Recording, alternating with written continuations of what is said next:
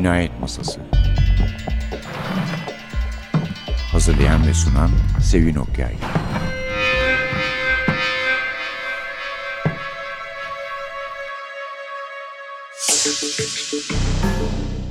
Merhaba, NTV Radyo'nun Cinayet Masası programına hoş geldiniz. Efendim bir vaatte bulunmamıştım. Çünkü vaatleri tutamayınca kötü oluyor ama bir sürprizlerimiz olacak demiştim. İşte bu nihayet yıllardır yapmaya çalışıp nedense bir türlü yapamadığımız şey bugünkü sürprizimiz. Efendim konuğumuz Osman Aysu. Osman Bey hoş geldiniz. Teşekkür ederim. Hoş bulduk efendim. Nedense bunda sanki bir kaderin eli varmış gibi bir türlü sizi buraya getirtemedik. Çok da konuşmuşuz. Arada bir Kıs- tabii uygun evet. olmayan zamanlar oldu falan ama kısmet olmadı. Kısmet meselesiymiş. Demek ki bugüne nasip oldu. Evet. Efendim yani sureten sessiz çığlık adına son kitap olduğu için basılmış. Evet. Yazmışsınız başka kitaplarda ama Doğru, basılmış son evet. kitap Çıkan olduğu son için. kitap o. Ama tabii genelde sizi ve kitaplarınızı tanımak için e, Buyurun. rica ettik bugün gelmenizi. Şimdi siz sessiz çığlığı ben size hatırlatayım isterseniz. Hani ondan sonra onca kitap yazdığınız için söylüyorum. Bu Yavuz Çetin isimli MİT'ten emekli. Evet. Vaktiyle St. Petersburg'da Tatyana diye bir balerine Evet. aşık olmuş ama Evet. evliymiş ve çocukları varmış. Bırakıp dönmek zorunda kalmış. Evet. Sonra bir çok yaşlı 90 yaşın üstünde bir Gürcü asi eski Evet. lider yeniden böyle bir hareketin başına geçti diye bunu gönderiyorlar St. Petersburg'a. Çünkü kimseye kendi göstermiyormuş. Oysa Yavuz Çetin'le gazeteci kisvesi altında Evet. Yavuz Bir röportaj görevli yapmış ve yüzünü görmüş. Yüzünü evet. görmüş. Yüzünü gören tek insan yani bu mu değil mi gördüğü zaman onu teşhis edebilecek olan Evet. tek insan Doğru. olduğu için. Kitabı sevdim çok çünkü sizin hep olur aşk kitaplarınızda. Yani bir aşk Her e, zaman, mutlaka evet, bir doğrudur. yönde bir ölçüde Evet. vardır. Ama bu bayağı bir aşk kitabı gibi. Yani Şimdi Sevin Hanım ben hep şöyle düşünürüm. Aşk da hayatımızın vazgeçilmez, kaçınılmaz bir olgusu. Ve yazdığım bir polisiye roman dahi olsa, bir casusluk romanı da olsa, işte kanlı bıçaklı bir hikaye de anlatılsa, hayatın gereği bunun içinde mutlaka bir aşk hikayesi de oluyor. Ve hem bu seferki aşk hikayesi hem biraz romantik, evet. hem de sonu biraz sürprizli bitiyor. Dolayısıyla zaman zaman yazarken anlattığım bir sürü casusluk olayının yanında aşk hikayesini hep ona paralel olarak götürdüm. Severek yazdığım romanlardan biriydi. Anladığım kadarıyla siz de beğenmişsiniz. Ben de beğendim evet.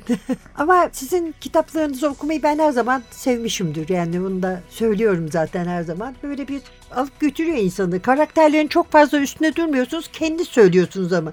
Bu sizin bir tercihiniz yani evet, değil mi? bravo, çok güzel. Ee, Siz yani sayfa çevirtecek. Şimdi şöyle bir cereyan var benim görebildiğim kadarıyla. Bazı polisiye roman yazarları olayı ve yarattıkları kişileri daha ince, daha derinine analiz edip okura vermek istiyorlar.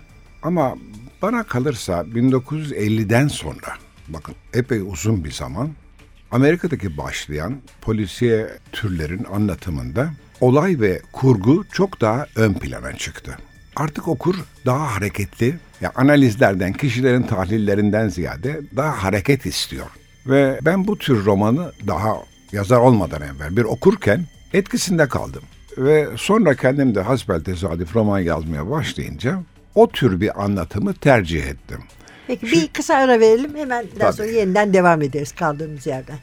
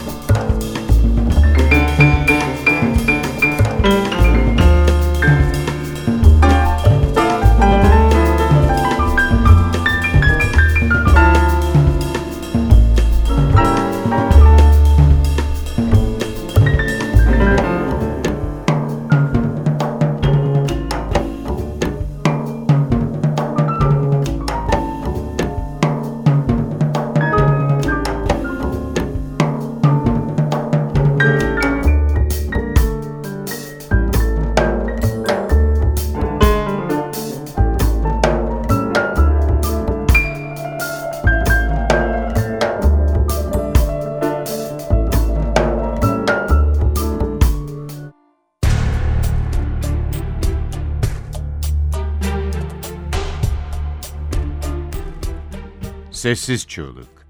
Yavuz Çetin eski model arabasını park ettikten sonra huzursuzca inip kilitledi.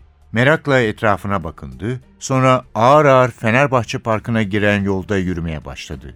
Tam öğle vaktiydi ve park neredeyse boştu. Yavuz ellerini pardesüsünün ceplerine sokup burundaki banklara doğru yürüdü. Şiddetli esen rüzgar, yaşına rağmen dinç adımlarla yürüyen adamın gür fakat ince telli beyaz saçlarını dağıtıyordu. Dikkatle baktığında tam burundaki banklardan birinde oturan Oktay Fırat'ı gördü. Adımlarını hızlandırdı. Uzun yıllar birlikte çalıştıkları için ikisi de birbirlerinin çalışma prensiplerini ve buluşma saatleri konusundaki titizliklerini bilirlerdi. Yaklaşırken saatine bir daha göz attı. Tam vaktinde gelmişti. Yavuz Çetin'in yaklaştığını gören Oktay Fırat da ayağa kalkmış, her zamanki sakin haliyle kendisine doğru gelişini izliyordu. Aralarındaki mesafe azalınca Yavuz eski çalışma arkadaşının hala zinde ve formda olduğunu hayretle fark etti. Gerçi aralarında 12 yaş vardı ama yine de bu biraz Yavuz'un canını sıkılmasına sebep olmuştu. İyice yaklaşınca Oktay elini tokalaşmak üzere uzattı. ''Merhaba Yavuz Bey'' diye mırıldandı. ''Bakıyorum hala eskisi gibi dinç ve sağlıklısınız. Gerçi sizi uzun zamandan beri görmemiştim ama maşallah eski formunuzdan bir şey kaybetmemişsiniz.'' Yavuz soğuk bir şekilde gülümsedi. Bu anlamsız iltifata hiç gerek yok. Ne halde olduğumun farkındayım. İltifat etmiyorum, samimiyim. Aslında ikisi de birbirlerinden pek hoşlanmazlardı. Yavuz oldukça soğuk bir ifadeyle mırıldandı. Dün beni telefonla aramanıza şaşırdım. Aradan geçen bunca zamandan sonra bu buluşmanın anlamı ne? Üstelik telefonda arama sebebinizi pek kapalı geçtiniz. Ayrıca neden burada böyle tenha bir yerde buluşuyoruz? Oktay da hafifçe gülümsedi. Sanırım burası konuşmak için oldukça uygun bir yer. Tenha ve kimsenin bizi duymasına imkan yok. Ayrıca evinize de oldukça yakın. Sizi fazla yormak istemedim. Yavuz kaşlarını çatarak eski çalışma arkadaşını süzdü. Tenhalık kimsenin bizi duymaması mı? Bırakın lütfen bu şekilde konuşmayı. Unutuyorsunuz galiba. Ben artık emekliyim ve teşkilattan ayrılışımın üzerinden 10 sene geçti. Bu görüşme isteğinizin sebebi ne? Doğrusu oldukça şaşırdım. Oktay onu duymamış gibi nezaket cümlelerine devam etti.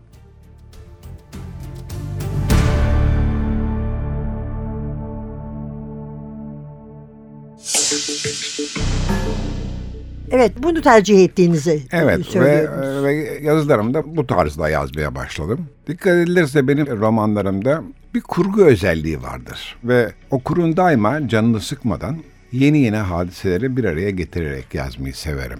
Bence matlup olan okurun sıkılmadan kitabı rahatlıkla okuyabilme rahatlığını sağlamaktır. Şayet bunu sağlayabildiysem ne mutlu bana. Tahmin ediyorum bu kitapta da herhalde sıkılmadan okumuşsunuzdur. Tabii tabii. Yavuz Çetin'i de biraz şey yaptım yani. Hani böyle sevdiğim de bir karakter oldu. Genelde oluyor öyle. Siz de tabii şiddet de kullanıyorsunuz ki buna karşı çıkanlar oluyor. Evet. Cinsellik de. Evet, her ikisini de kullanırım. Çünkü tıpkı hani olumlu bir aşk hikayesi gibi hayatta bunlar da mevcut. Ama bu kitapta ne şiddetin dozu fazladır ne de erotizm fazla Evet, ileri gitmiştir. Ayarındadır tahmin ediyorum tabir caizse. Estağfurullah canım ötekiler de ayarsız demiyoruz ama bunda hakikaten biraz daha aşağıda. Biraz, biraz daha evet. Zaten bu tip uyarıları aldıktan sonra kitaplarımı biraz daha edepli yazmaya başladım tabir caizse. Ben çok hayret etmiştim. Şimdi biliyorsunuz ben önce okudum tabii sizin kitaplarınızı ama sizinle tanıştığım zaman yani biraz daha farklı birini tahayyül ediyordum. Biraz daha o kitapların şeyinden herhalde. Hani şiddete ve erotizme. Daha biraz. yatkın bir tip gibi Daha yakın düşünüyordunuz bir tip herhalde gibi beni. düşünüyordum ama sizi Halbuki- görünce bir İstanbul beyefendisi. sağ olun, sağ olun. Teveccühünüz efendim. Ama bakın her ne kadar kitaplarımdaki bu yan belki bir tenkit konusu oluyorsa da bugün modern polisiyenin hemen hemen pek çoğunda aynı unsurlar kullanılıyor.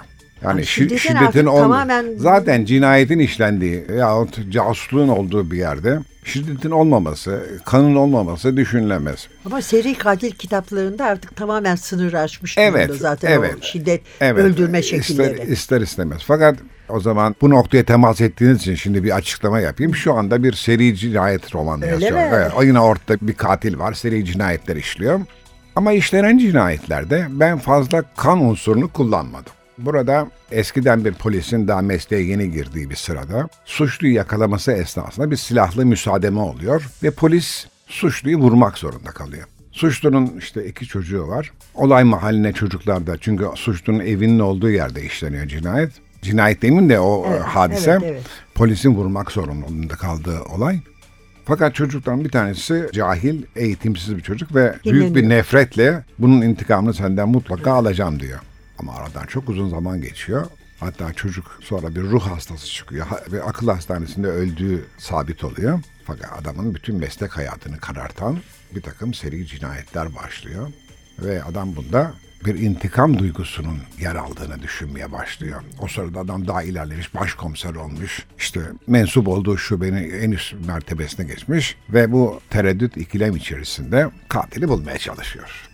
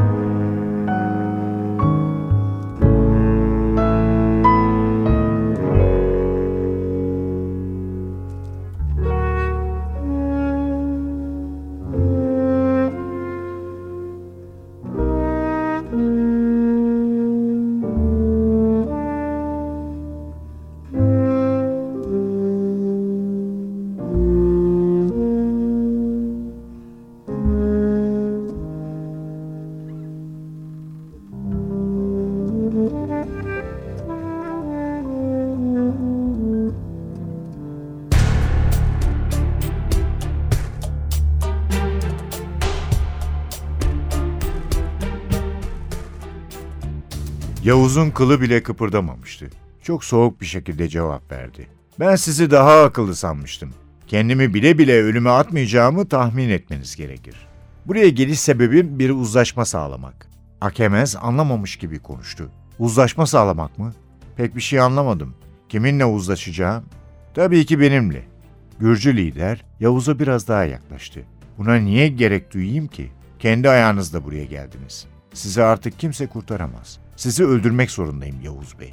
Hiç sanmıyorum. Şayet bir saat içinde kızı evine götürmezsem büyük planınız tamamen suya düşecek. CIA'den kesinlikle yardım alamayacaksınız. Öyle mi? Bunu nasıl yapacağınızı söyler misiniz lütfen? Memnuniyetle. Tabii eğer bir anlaşma ortamının doğmasını istiyorsanız. Akemez kendinden emin bir şekilde cevap verdi. Lütfen anlatın, sizi dinliyorum. Yavuz blöfünü yutmalarını ümit ederek sakin bir şekilde anlatmaya başladı. Şayet bir saat içinde eve gidemezsek, FSB hem St. Petersburg'daki CIA ajanlarına hem de bu eve baskın düzenleyecek. Belki bir çılgınlığa kapılıp beni ve genç hanımı öldürebilirsiniz. Hatta buradan başka bir hücre evine de kaçabilirsiniz. Ama CIA ajanlarının kurtulmasına imkan yok. Ayrıca ihbar gerçekleşirse sizlerin de St. Petersburg'u terk etmesi oldukça zorlaşacak. Kuşkusuz en önemlisi ajanlarını kaybeden CIA'in size artık destek sağlamayacak olması. Sonrasında olacak siyasi skandalı da ayrıca düşünmenizi tavsiye ederim. Akemez'in kaşları çatılmıştı. Yani her şeyi FSB'ye anlattığınızı mı ima ediyorsunuz? Hayır Sayın Akemez. Öyle olsa şu an burası kan gölüne dönerdi. Ama bir saat içinde sözünü ettiğim uzlaşmayı sağlayamazsak dediğim olacak. Gürcü lider huzursuzca odanın içinde gezindi. Odadaki herkes bu konuşmanın nereye varacağını merak ediyordu. Anna dehşete kapılmış bir şekilde bir Yavuz'a bir Akemez'e bakıyordu. Sonunda Akemez tahmin edilmeyecek kadar sakin bir sesle konuştu. Peki teklifiniz nedir? Anlaşmak kuşkusuz. Nasıl? Nasıl bir anlaşma? Biraz gerçeklerden konuşalım Sayın Akemez. Ben gerçek Maşadov'u tanıyabilecek tek kişiyim. Bunu siz de biliyorsunuz. Burada bulunuş nedenim bu. Artık Maşadov'un varlığı veya yokluğu beni hiç ilgilendirmiyor.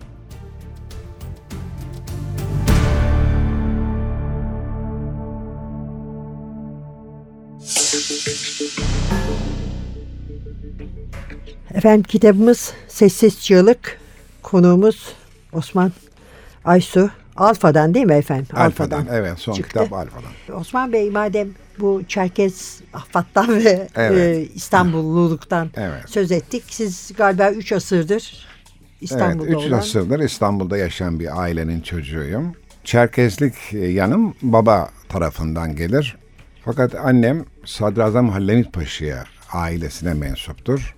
Yani 1. Abdülhamid'in vezir azamı eski tabir, başbakanı şimdiki tabirle. Ben onun 7. kuşak torunuyum.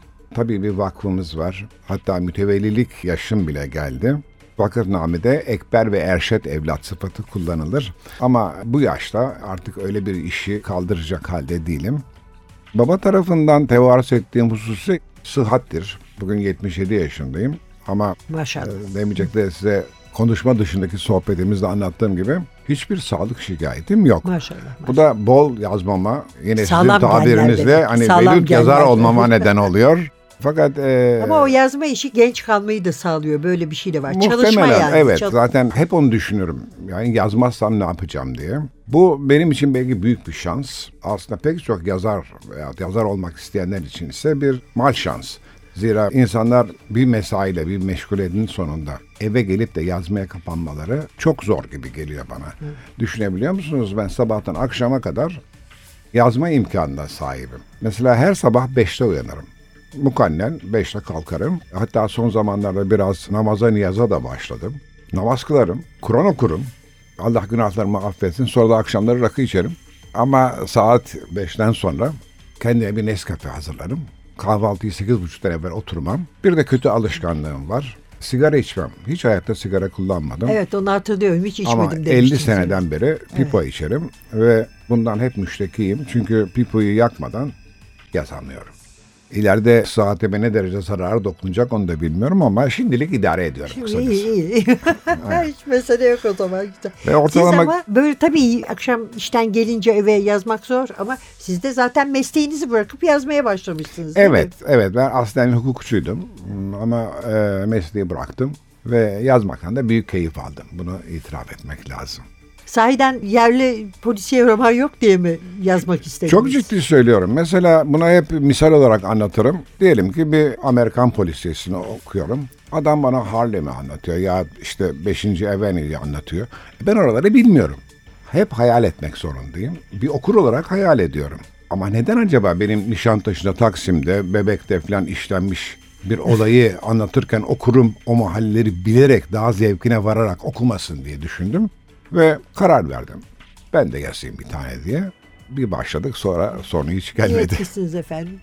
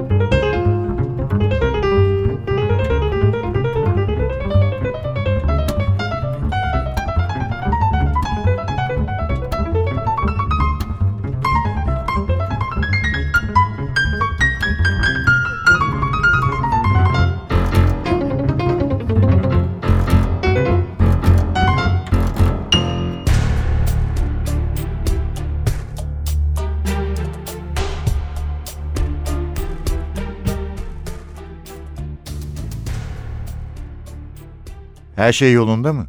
Evet, şimdilik öyle. Size iyi haberlerim var. Nihayet Maşadoğlu'la görüşecek miyiz? Evet, bu sabah Akemez haber gönderdi. Ne zaman yapılacak toplantı? Yarın akşam saat 9'da. Yine aynı yerde mi? Ajan Nancy başını salladı. Evet aynı yerde. İkisi de sessizce yan yana yürümeye başladılar. Demek St. Petersburg'da sadece iki günüm kaldı diye düşündü Yavuz. Ondan sonra görevi bitmiş olacak ve buradan ayrılacaktı. İçindeki burukluğun arttığını hissetti. Sevinmediniz mi diye sordu Nancy. İki gün sonra göreviniz bitiyor.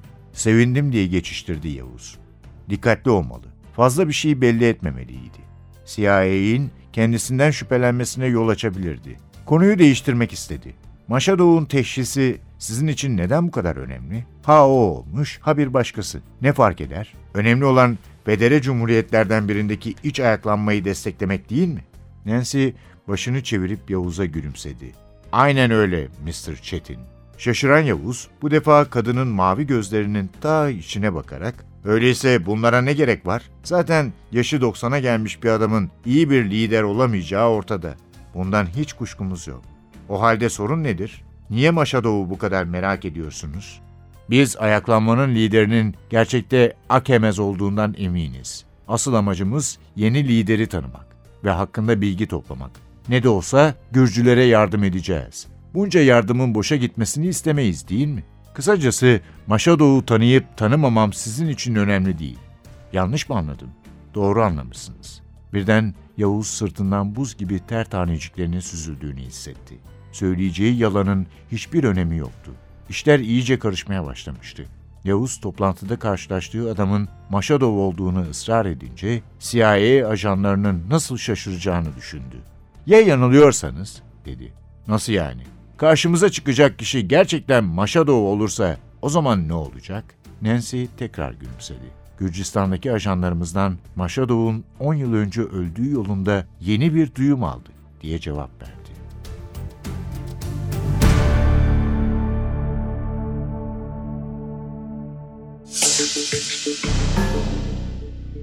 Efendim cinayet masasındasınız. Konuğumuz Osman Aysu. Kitabımız sessiz çığlık ama aslında genel.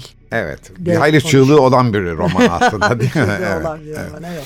Şimdi okurlarımın hep merak ettikleri hususlardan biri de bu mahalleri nasıl bildiğimdir.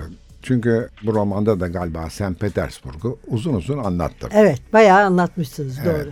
Bu hep bir merak konusu oluyor. Çünkü insanlar insanların peşlerine takılıyorlar. Evet. Oradan oraya o onu teslim alıyor. Evet, evet ve hatta bazı okurlarım hilaf hakikat konuştuğumu, mutlaka burayı bildiğimi ama bildiğimi sakladığımı iddia ediyorlar. Halbuki ben Rusya'yı hiç görmedim. Moskova'yı çok anlattım. St. Petersburg'u da öyle anlattım. Şurası muhakkak ki anlattıklarımın hepsi doğrudur. Hatta bir restoranın yemek örtülerini anlatıyorsam o renkler bile doğrudur. Ama bunları çok ciddi ciddi incelemişimdir. En azından görenlerle konuşmuşumdur. Yahut orayla ilgili e, kitaplar okumuşumdur. Çünkü çok ilginç bir hikayeyi de anlatıp öyle bitirelim isterseniz. Bir gün bir okurum Londra'daki bir restoranı anlatırken söyledim ben Londra'yı hiç görmedim dedim. Güldü imkansız dedi. Neden dedim? Çünkü ben dedi işte Londra'da okudum dedi. Ve o romanda yazdığınız yeri çok iyi biliyorum. Öğle yemeklerini çoğu zaman orada yerdim dedi. Hatta işte ekose masa örtüsünden yan taraftaki yeşil tropik çiçeklere kadar anlatmışsınız. Ben onları çok iyi biliyorum. Görmeyen bir insan bunu yazamaz dedi. O küçük adama bunu aksini ikna etmek çok zor oldu. İnanmadan yanımdan ayrıldı.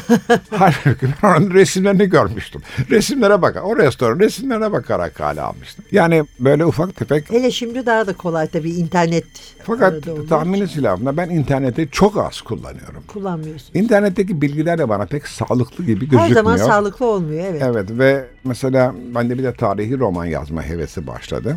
evet, Ee, gördük mesela örneğinde. bu romanımı iki ayda bitirmişsem herhangi bir polisiye romanı o kadar hızlı yazabiliyorum. Ama bir tarihi romanı bir, bir buçuk senede bitiriyorum. Çünkü tarihçi olmadığım için çok çalışmamı gerektiriyor. O zaman işin rengi değişiyor yani. Devam edecek misiniz tarihi?